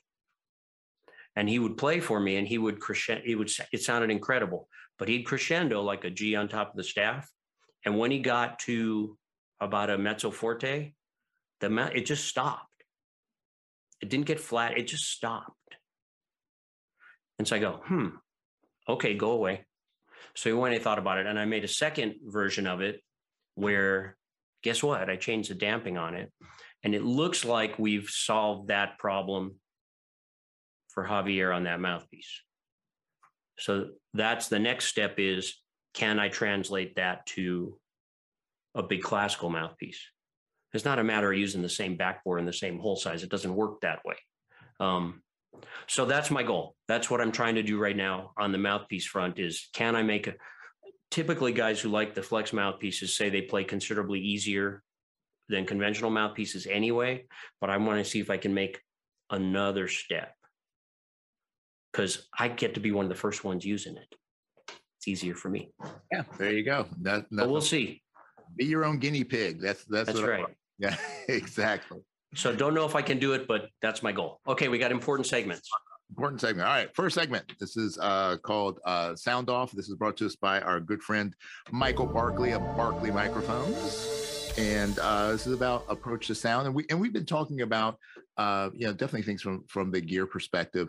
Uh, so as we've talked about things like the the harmonic uh, series and the the horn playing in tune, um, how do you how do you view sound? Not just the role of sound, but how do you how do you view sound, the production of sound, and what are some of the critical components you would you would say uh, people should should think about if they're looking to create the best possible trumpet sound that, that they can produce? Well, I think you you've nailed it a couple times in this interview. You got to know what you want that to be. And that comes from a lot of listening to great players of the past, great players that exist today, um, not just on your computer, but hearing them live and coming up with a sound concept that you want. Um, because eventually, no matter what gear you play, you're going to sound like yourself within reason. You know, some gear helps you one way or another, um, and and that's trial and error and you really need to record yourself on some decent equipment. And nowadays decent equipment doesn't have to be very expensive but decent equipment and listen back because you can't you can't hear yourself from behind the horn. You get you know what's called pie shaped hearing. One the the pressure that you've got tends to make it more like a pie. And two um, the mid and high frequencies that are most of the trumpet are directional, they go forward. It's only the low frequencies that start to wrap around the bell where you can hear them better. Like the, the subwoofer in a, a, a home theater system. You can put that behind the couch, you can put it up front, wherever. You're going to hear it because the low frequencies are omnidirectional.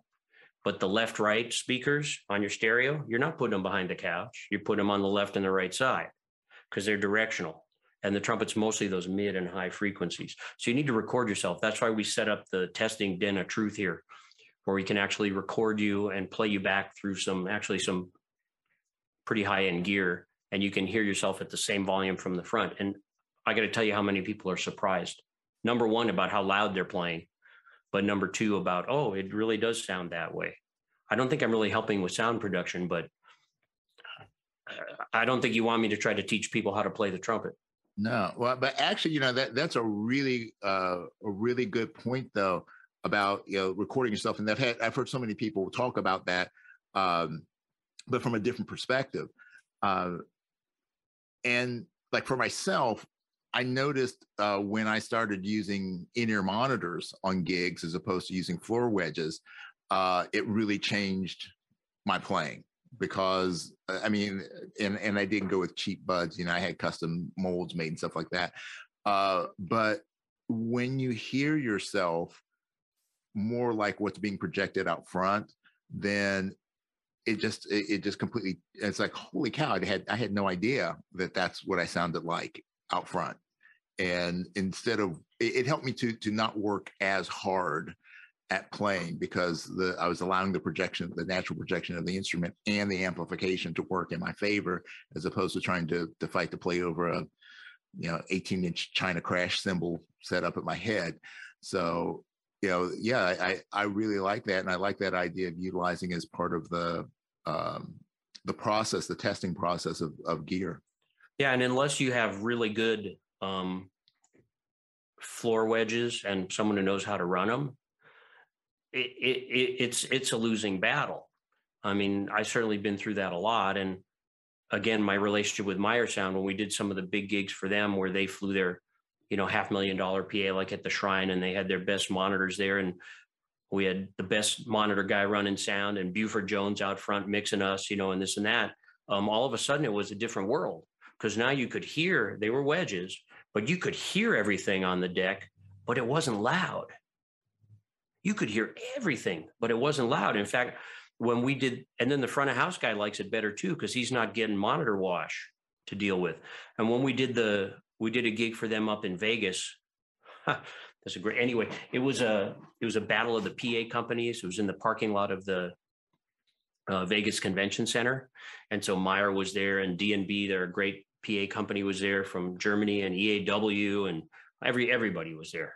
Hold on, and um, they had their latest and greatest, newest uh, monitors, the MJF 12s, 212, incredible. And they had those on the on the deck for us, and we had our guy running monitors. BG Glimpse was great mixer. He was anyway great mixer, and then Buford was out front mixing the, the front of house, and it sounded so unbelievable on on stage. I mean, I, I just can't.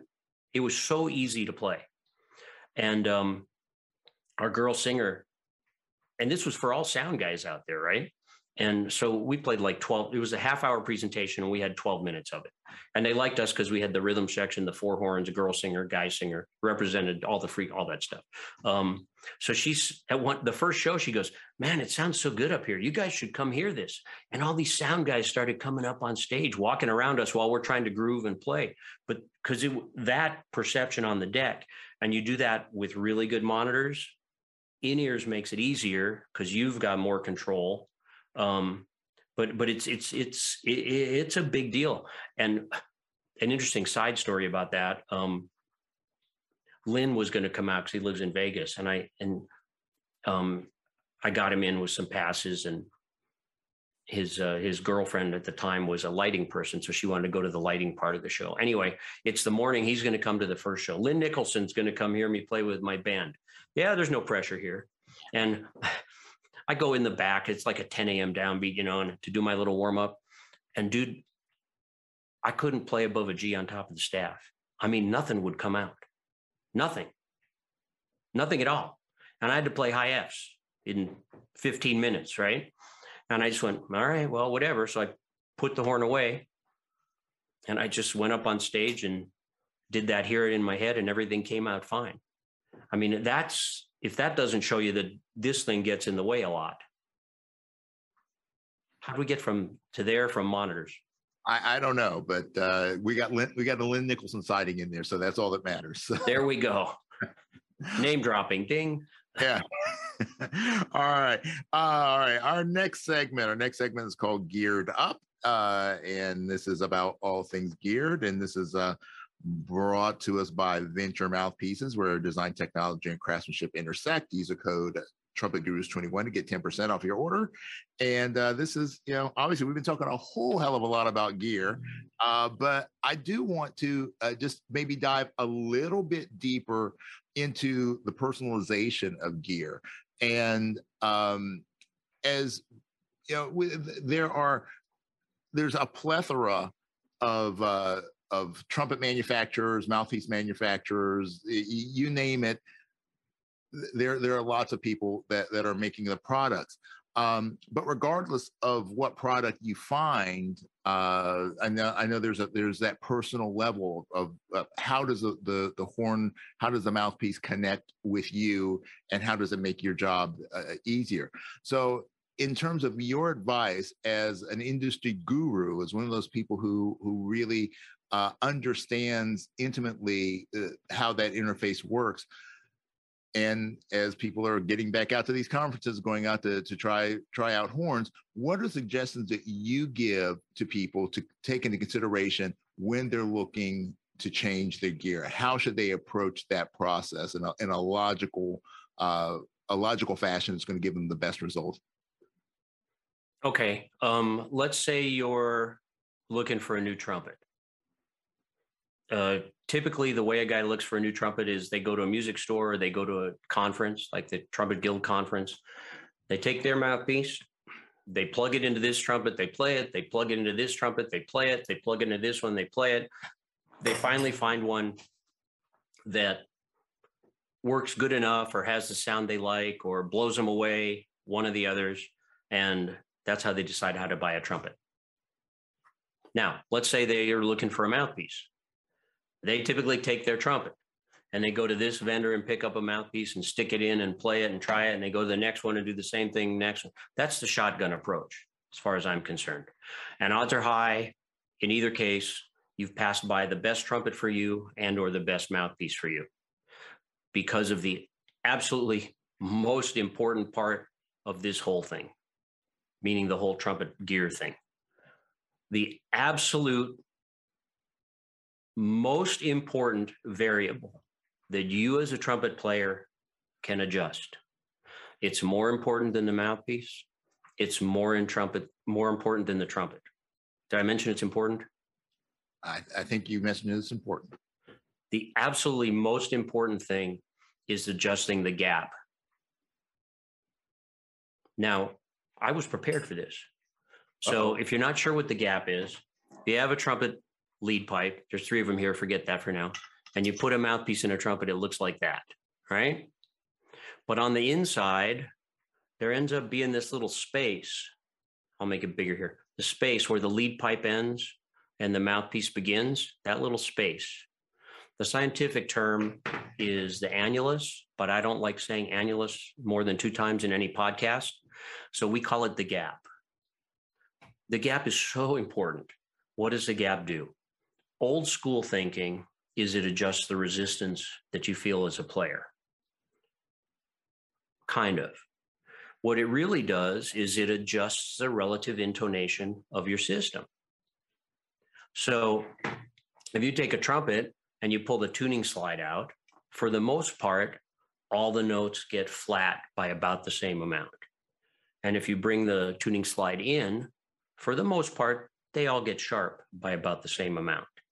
So our intuition would tell us, okay, well, this is like a tuning slide. If I pull this out, it's got to change everything by the same. It's getting longer, everything has got to get flatter. If I push it in, everything's got to get sharper.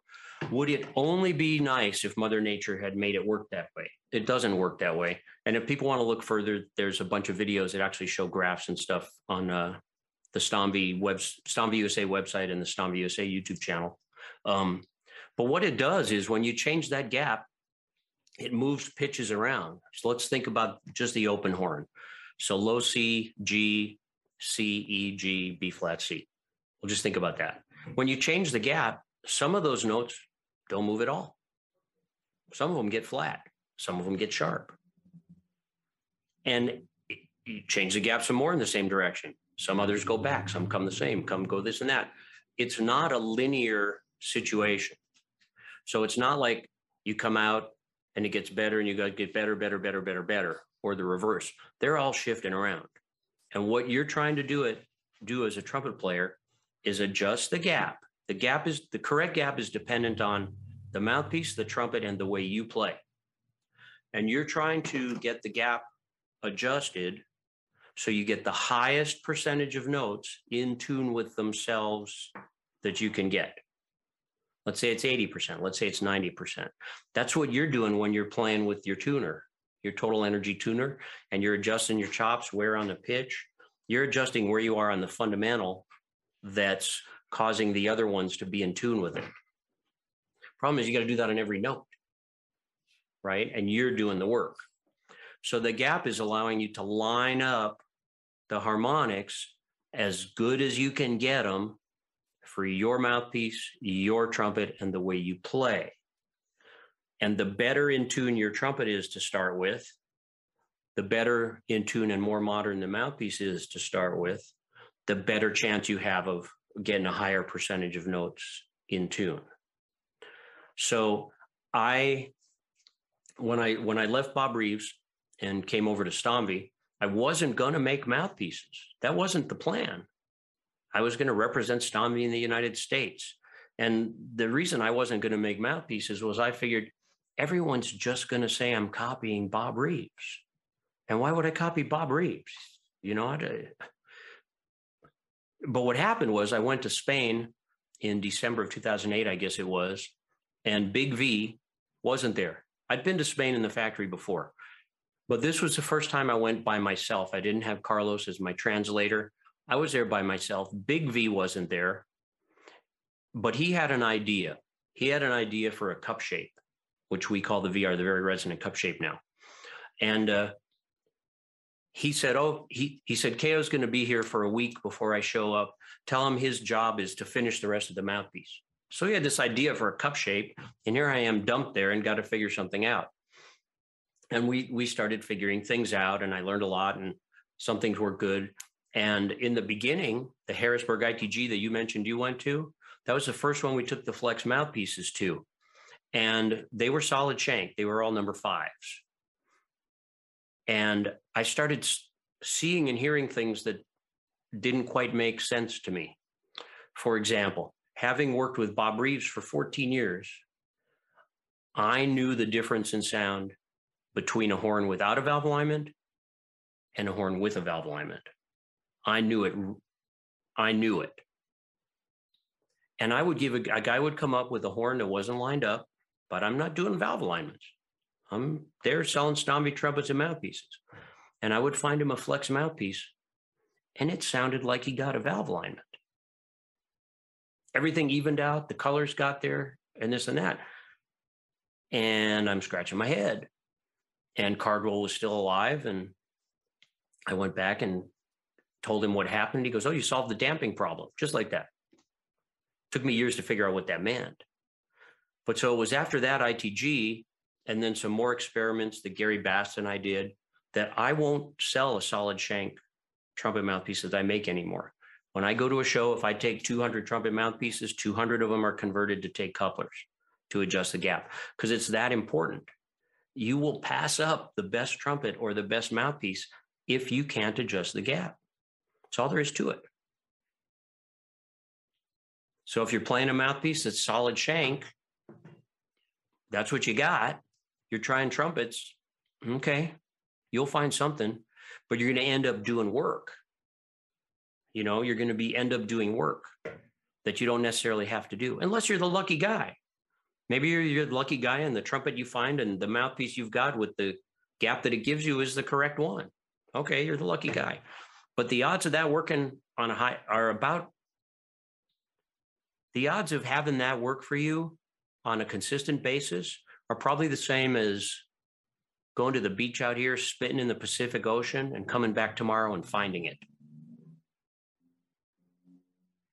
So if you want to be savvy, you can't ignore the gap. Thus, they call me the gap guru. Oh, that that is amazing. And, and I, uh, and I'm sorry I can go on in this forever, but I don't have a dog in the hunt. It doesn't matter to me if you've got a really large gap or a really small gap. It doesn't matter. And I remember in Hawaii, Johnny was using a Reeves mouthpiece that you could use the Reeves sleeves.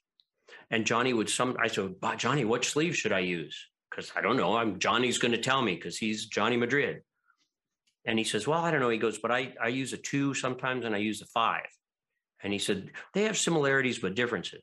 Well, years later, I'm thinking, Well, what's Johnny Madrid saying that a number two and a number five have similarities? Well, think about this. Let's say with a number two coupler, you get 80% of the notes in tune. 80%. You get a certain sound and a certain feel. Let's say with a number five coupler, you also get 80% of the notes in tune, but it's a different set of notes. Now you're going to have a little bit different sound, a little bit different feel. So, what I've found is when the pitch gets right, you get the best harmonic engagement you can get by getting all those notes in tune with themselves. That's when the resistance feels comfortable to the player. So, you're really adjusting the relative intonation, and that gives you the feel you're looking for. I know my advice ain't the easiest unless you play a flex mouthpiece, but that's that's where it is. Yeah, yeah. I, I I've heard Gap. I've you know, I have never experimented much with it, and uh, I now I think it, it's going to be it's going to be another rabbit hole for me to to go down. But you can go down it. You don't have. You can go down with a ladder. You don't have to just jump in the rabbit hole. You right. know, there's a way out. Um, and and you can take a solid shank trumpet mouthpiece, and we sell solid shank trumpet mouthpieces, the ones made in Spain. They're great mouthpieces. Don't get me wrong, but if you're working at the high end, which is where I like to work, really, you know, solving a problem, tuning, fine tuning something for a player, this and that. I'm not. I, I just put. I, I lose a whole tool if I can't adjust the gap right? It's like saying you can never do another valve alignment again. Well, that's a tool you just took away from me. Sometimes I use it, sometimes I don't. But if you have a solid shank mouthpiece, you can play with the gap, cut a piece of paper. Um, Bob used to always like saying about an inch long and maybe a quarter of an inch wide, and you lay it, you lay it along the side. So when you put it in the when you put it in the lead pipe, it's going to stick out a little bit further. It's going to be about a half coupler size, and see what happens. One of three things is going to happen. It's going to get better. It's going to get worse, or it's not going to change. There you go. And the last thing I'll say about the gap today, maybe, is don't get confused by this. So on this trumpet, the mouthpiece is sticking out this far. On this one, you see it's sticking out further. And on this one, it's sticking way out. Did that show up okay on the video? Mm-hmm. But on the inside, you end up with the same gap. Okay. So the projection how far it's sticking out is not an is not indicative if i can use indicative the word indi- is not indicative of the size of the gap. It's the gap that counts not how far in or out it's going. And uh, you do have uh, more detailed uh, explanations of this on your youtube site. Am i am i correct in that? Yeah the easiest one is on stomvi-usa.com you go to learn more and there's something about the annulus slash gap and it's all it's all laid out. Probably take you about eight minutes to watch the videos and read everything. Took me about 20 years to figure it all out, but that's okay. And then it's got a FAQ section at the bottom, which is real helpful also.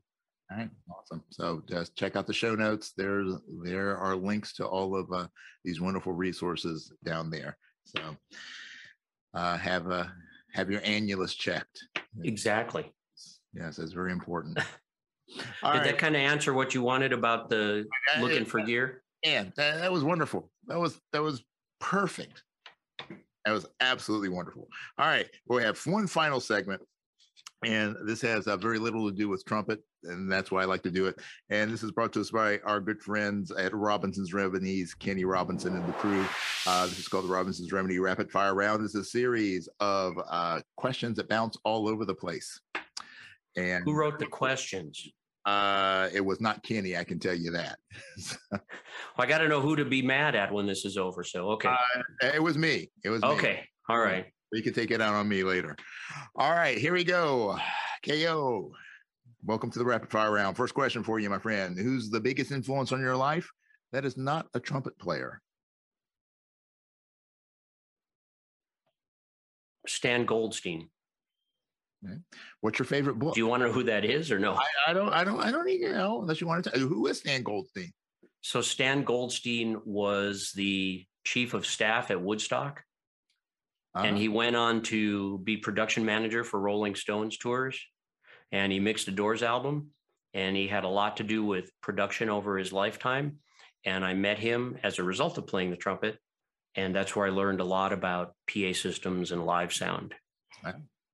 And how to be a wonderful human being. Wow, great. Are, you still working on being a wonderful human being part? Yes, that's the part that I'm having the biggest trouble with. Okay. All right. What's your favorite book? Zen and the Art of Motorcycle Maintenance. What's the worst movie you've ever seen? There's a lot. Oh, geez. I got no idea. What's the worst movie you've ever been in? No, no. I've only been in one movie, so.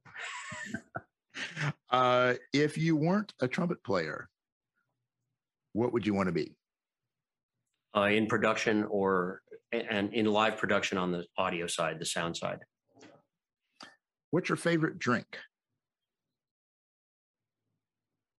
I split that between coffee and different types of wine.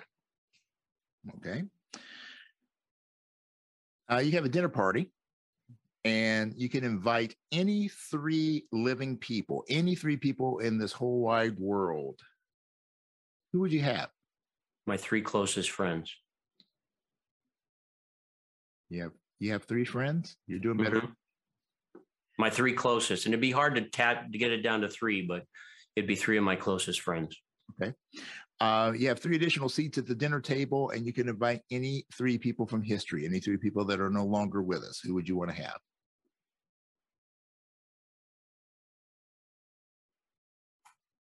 My dad, my dad, my mom, and Linus Pauling.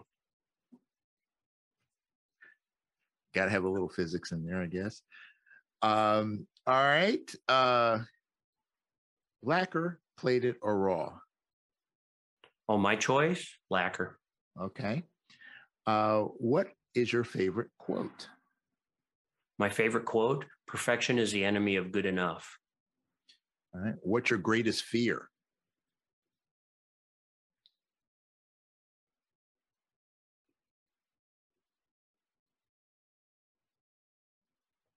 I don't know. I guess being mauled by Bigfoot. I don't know that I really have any greatest fear. okay. uh, all right. You could be granted one superpower. What would it be? Great trumpet player. All right. Unlimited range, endurance, ability yeah. to ability to, to leap six octaves in a single bound. Right, but but but more so to to make great music, playing the trumpet. You know whether you know it's Poncho or Gary Grant or uh, John Madrid or Fabio. You know there's so many, but being able to make great music. Okay. All right. What aspect of trumpet playing do you feel is the most overrated? Getting girls that's overrated? Yeah, it doesn't happen. At least oh. not in my life. Well, I mean, the, the obvious answer is going to be high notes. Um, but I, but I, you know, right. I don't know. High notes are exciting in the right place. Yeah. Uh, what aspect of trumpet playing do you feel is the most underrated? Sound. All right. Uh, you can go back in time and give your younger self one piece of advice about music. What would it be?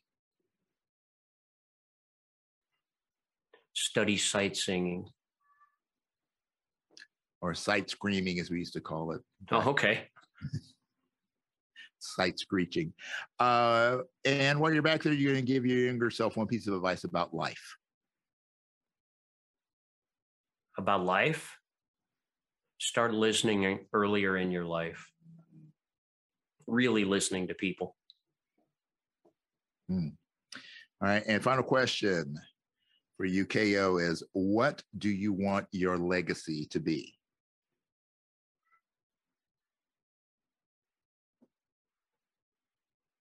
I just want to be remembered as a good guy. Yeah. Well, it's uh it's a simple thing, but uh it's something that that uh takes daily work, you know. And I know, and I know I'm you're telling me that directly and I'm listening to you because I listen these days. See, see, it all comes together here on the Trumpet Gurus Hang. Uh, so no, but uh, yeah, it, it's it's definitely I, I think of all the things we could aspire to, that's probably one of the greatest. Is just you know just be remembered as a good person. Yeah, no matter what you do, whether you're playing trumpet or being an attorney or whatever you're doing, you can either be a nice person about it or a not nice person about it. And um, I certainly went through times in my life where I wasn't necessarily the nicest person. Um, hmm, I don't want to be that guy anymore. Wow nice to know that uh, you're not always an annulus. So uh, no, thank you. But, see, see, I just, I next time I see you, I'll give you one of our annulus T-shirts if you don't have one. Uh, I do not have one, and I will. I will certainly. Uh, I will certainly wear it proudly. So yes. absolutely for sure. Uh, but th- thanks, thanks, man. This has been great. I, I really enjoy talking with you and getting to know you a little bit better. You know, normally our conversations are are you know, trying to sneak in between uh, screeching double high Cs or uh, an excerpt of, of, pictures in an exhibition. Uh, it seems to be that, that that's the the standards for trying out horns and mouthpieces. It does seem that it varies a little bit, but those are definitely greatest hits. Yes, greatest hits. Uh, so once again, uh, you know, it's always a pleasure to talk to you. And uh, please, folks, check out the links, uh, the resources that KO has. Uh, they are phenomenal. I have followed his stuff over the years, and he does a great job of explaining uh, the art and the science that goes into the manufacturing of, of all the great Stomvi products. So uh, please check him out. And if you see him out and about at one of these conferences, make sure you stop by and say hey, because uh, he's always willing to uh, to bend your ear a little bit. So uh, thanks again, my friend. And thank you very much for joining us for this episode of The Hang. Make sure you like, subscribe, join uh, all those wonderful things that you can do to help The Hang grow. And uh, until next time, my friends, peace and slide grease. We out.